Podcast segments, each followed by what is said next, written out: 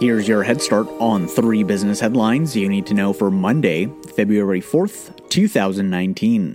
Samsung begins production on its 1 terabyte smartphone flash storage. The technology company announced that it's mass producing a 1 terabyte storage that allows smartphone users to access storage capacity that is comparable to a premium notebook PC. The new storage lets users transfer large amounts of multimedia content in significantly reduced time.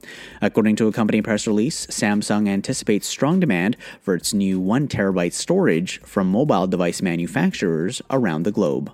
Delta and Virgin Atlantic Airlines celebrates 5 years of partnership.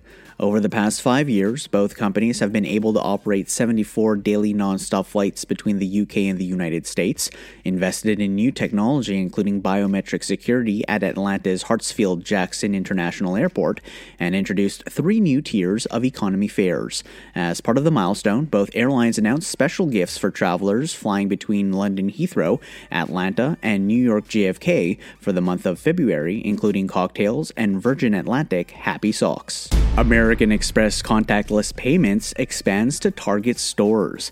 American Express announced that its members will be able to use contactless payment technology at all U.S. Target stores. U.S. retailers have increasingly begun integrating their point of sale systems with contactless payment technology, including contactless cards, contactless enabled phones, and wearables.